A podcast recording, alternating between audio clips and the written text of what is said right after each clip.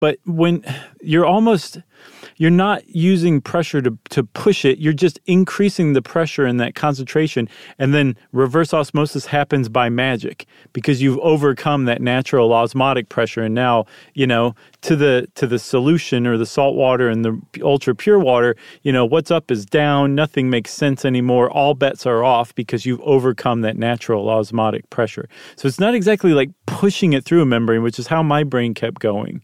Um, there's like it's it's a little more magic than that, but the upshot of it is that that membrane you're using is so small, the pores in it are so small that only water can make it through.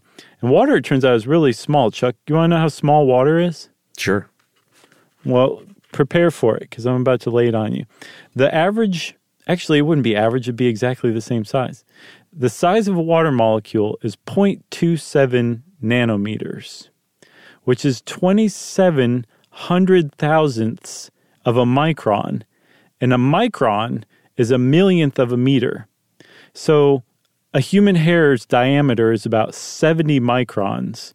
A water molecule is twenty-seven hundred thousandths of one micron. So it's really, really small, which means that if you can make a membrane that is small enough, large enough for water to get through, but not much larger than that, it's going to keep a lot of other stuff from passing through that membrane as well. That's right. Uh, maybe we should take a break and we'll talk a little bit about what we've been teasing, which is desalination, right after this.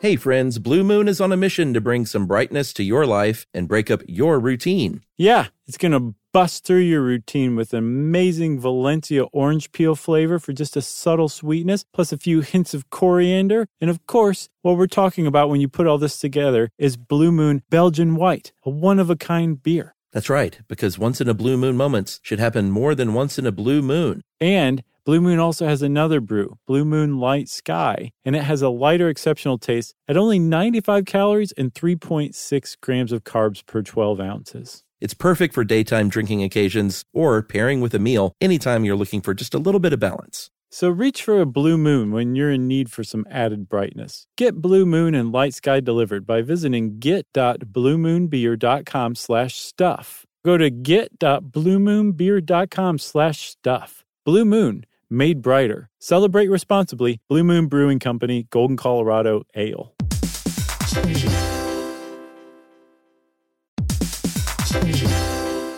Remember the saying, if you love something, set it free, and if it doesn't come back, it was never yours to begin with? Sure. Well, when it comes to your identity, the folks at LifeLock say, no way. Yeah, I agree. All those nights working overtime, saving up all that money, paying off all that debt. Now some identity thief wants to try and set it free? Right. They say that's crazy talk, and we agree. Yeah, that's why LifeLock by Norton helps monitor your info and alerts you to potential identity threats. And if you do become a victim, a dedicated U S based specialist will be there to help fix it. That's right. You got to remember, though, folks, no one can prevent all identity theft or monitor all transactions at all businesses. But when identity thieves try to take what's yours, you don't have to take it lying down. Save up to twenty-five percent off your first year by going to lifelock.com slash stuff.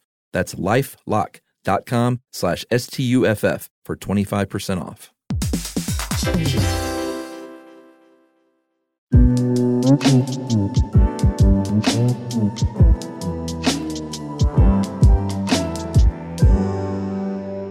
All right. So if you want to, I mean, water is a, is a commodity. We've been talking about that a lot on the show for a while and, and kind of trying to bang that drum that potable drinking water, uh, it, you know, it could be a crisis in the near or far future for the world.